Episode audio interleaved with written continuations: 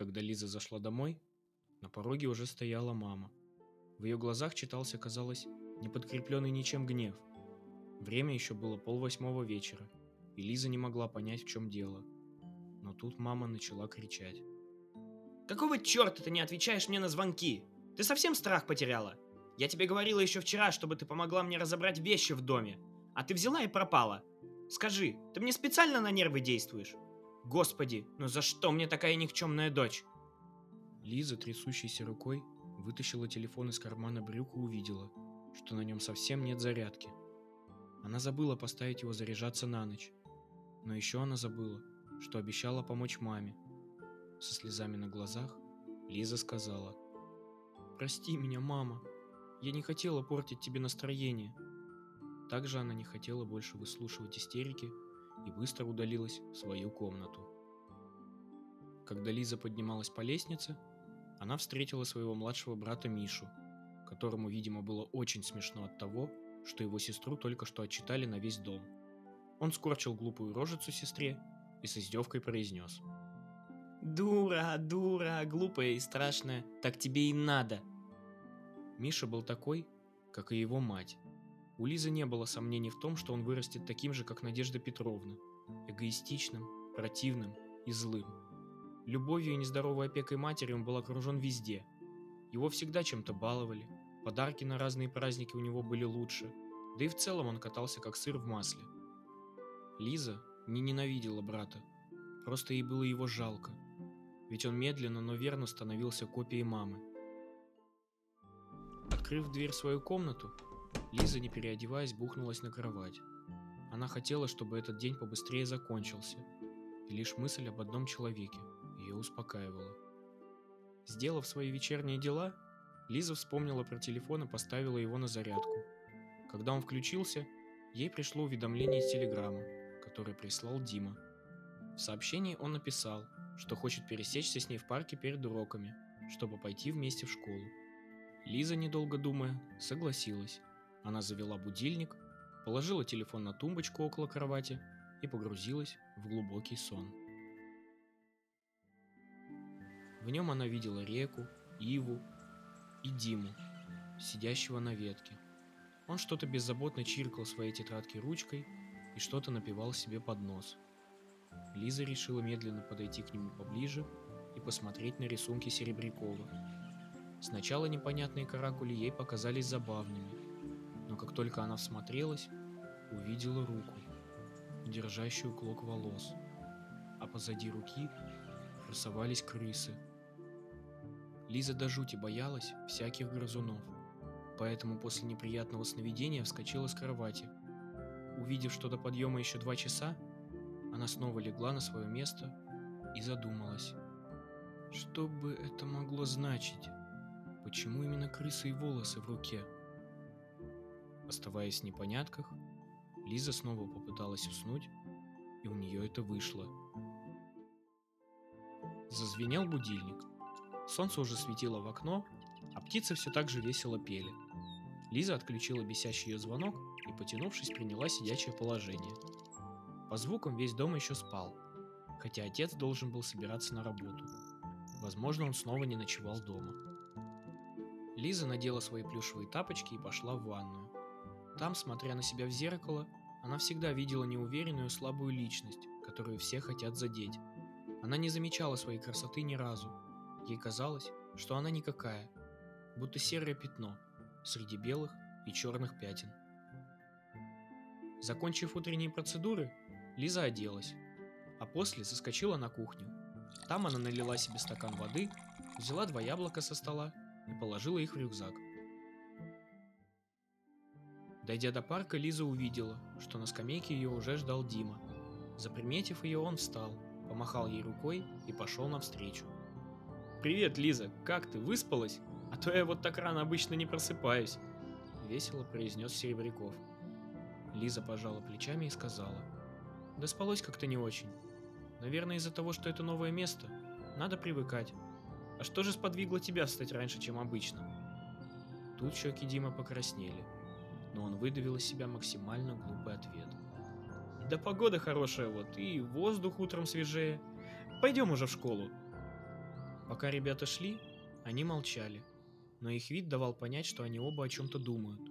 Лиза, посмотрев на Диму, который выглядел как будто сонная муха, хихикнула и отвернулась, в надежде на то, что он ничего не услышал. Серебряков, в свою очередь, быстро повернулся в ее сторону и спокойно спросил. «Что-то не так?» Чтобы сгладить неловкую обстановку, Лиза достала из рюкзака яблоко, протянула Диме и сказала. «Держи, ты, наверное, с непривычки вставать утром и позавтракать забыл. Слышу, как твой живот урчит». «Ого, спасибо!» – стеснительно сказал Серебряков и принялся за яблоко. Когда ребята пришли в школу, в спину Диме закричал какой-то парень. «Эй, Серебряков, опять новую девчонку подцепить задумал? Ну ты даешь!» Дима, в свою очередь, обернулся к нему и раздраженно постучал себя по голове кулаком, показывая, что знакомый наговорил лишнего. Лиза предпочла сделать вид, будто не слышала всей ситуации, но она видела, как Серебрякову стыдно. Неужели он и правда общается со мной? Потому что я для него одна из очередных, подумала она. От этих мыслей становилось не по себе. Зайдя в класс математики, Лиза заняла свое место и стала ждать звонка на урок. Но тут она увидела, как заходит компания ее одноклассниц из четырех человек. Все как одна выглядели почти идентично.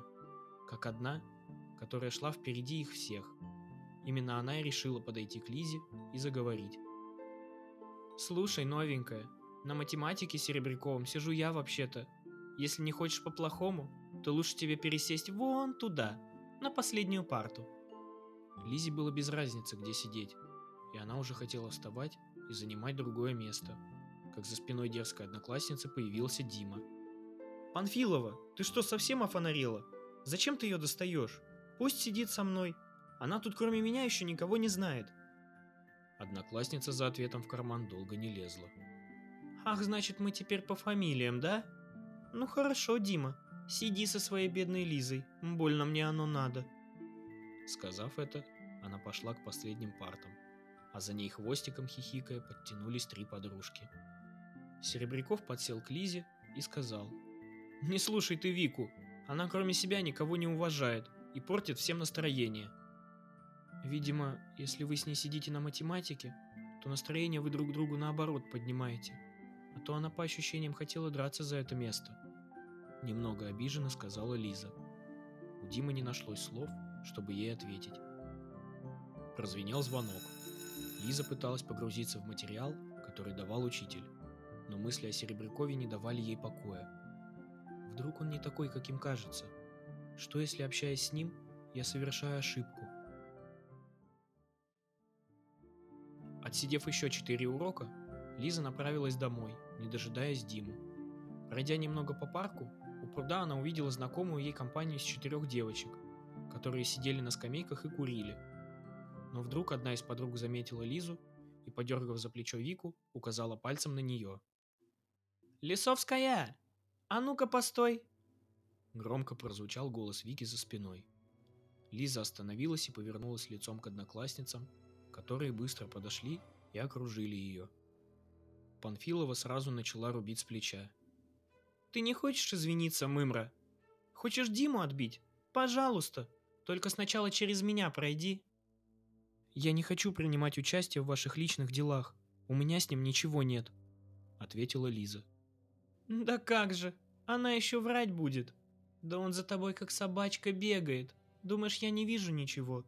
Ты, наверное, нас здесь всех за дур держишь». Начала показушничать Вика. Лиза на это ответила спокойно. «Слушай, я не знаю, в каком месте успела перейти тебе дорогу. Я живу здесь всего ничего, а ты ведешь себя как ребенок. Дима первый за мной увязался. Так разбирайся с ним. Что тебе от меня нужно?» Затем она попыталась выйти из окружения. Но кто-то из девочек поставил подножку, и Лиза упала, разбив себе локоть. Вика подошла к ней и со всей злостью вырвала небольшой клок волос с затылка. После этого выкинула фразу. «В следующий раз, если увижу тебя с Димой, скальп сниму!» Перед Лизой пристала картина, как стоит Вика с клоком волос в руке, а сзади нее стояли три подруги, словно те крысы на рисунке из кошмара. Еще никогда Лиза не сталкивалась с такой жестокостью по отношению к ней. Ей было очень больно. Локоть кровил, а голова трещала так, будто по ней ударили молотком. Она сидела на дорожке из кирпича и плакала горькими слезами. Но вот, откуда ни возьмись, прибегает Дима и его друг, с которым он, видимо, пошел со школы домой. Он накричал на еще не ушедшую Вику. Ты что, с ума сошла? Что ты наделала? Убирайся отсюда со своими дурами. Я тебя видеть не хочу больше. Вика со слезами на глазах убежала прочь, а ее подруги, как всегда, увязались за ней. Лизе показалось странным, что Дима уже третий раз появляется в нужную минуту, будто следит за каждым ее шагом. Но в этот раз он появился не один. С ним был его друг, которого Серебряков почти сразу отправил домой, сказав, что справится сам. Дима поднял Лизу, посадил на скамейку и спросил. «Что же вы поделить не успели-то? Как так вышло?» Лиза, которая до сих пор была в шоковом состоянии, ответила. «Вика подумала, что я тебя у нее отбить хочу. Но у меня даже мыслей таких не было». «Да наплюй ты на нее. Она просто дочь директора нашей школы, поэтому думает, что все и будет сходить с рук. С такими выходками для нее все шансы пропали сто процентов. Ну, хочешь в полицию пойдем? Расскажешь все. Предложил Дима. Лиза, всхлипывая, сказала. Да не нужно никакой мне полиции. Я просто хочу домой. Дима, не задавая лишних вопросов, повел подругу до дома. А та, в свою очередь, не стала отказывать в помощи. Через полчаса ребята были на месте – Лиза, повернувшись спиной к Диме, спросила. «У меня сильно видно лысину, а то Вика вырвала по ощущениям большой клок волос». Серебряков заметил лысину, только когда немного раздвинул волосы. Он до сих пор был в шоке, что Панфилова способна на такую жестокость из-за него. Дима сказал. «Нет, лысину совсем не видно. Извини меня, пожалуйста. Это ведь из-за меня все случилось. Я правда не хотел, чтобы так произошло. Я... Лиза, не дав договорить Диме, обняла его и произнесла. Спасибо. Серебряков был удивлен, что такую тихую, спокойную девочку вдруг пробило на чувства, но не стал сопротивляться и тоже прижался к ней. Попрощавшись с Димой, у Лизы почти не осталось сомнений, что он хороший. А то, что она услышала про него утром, возможно, просто глупые шутки его друзей и не более. В тот вечер Несмотря на полученные травмы, она была счастлива и чувствовала себя живой. Спасибо за прослушивание второй части подкаста Лили. Ждите новых частей и не забывайте слушать прекрасное. До скорых встреч!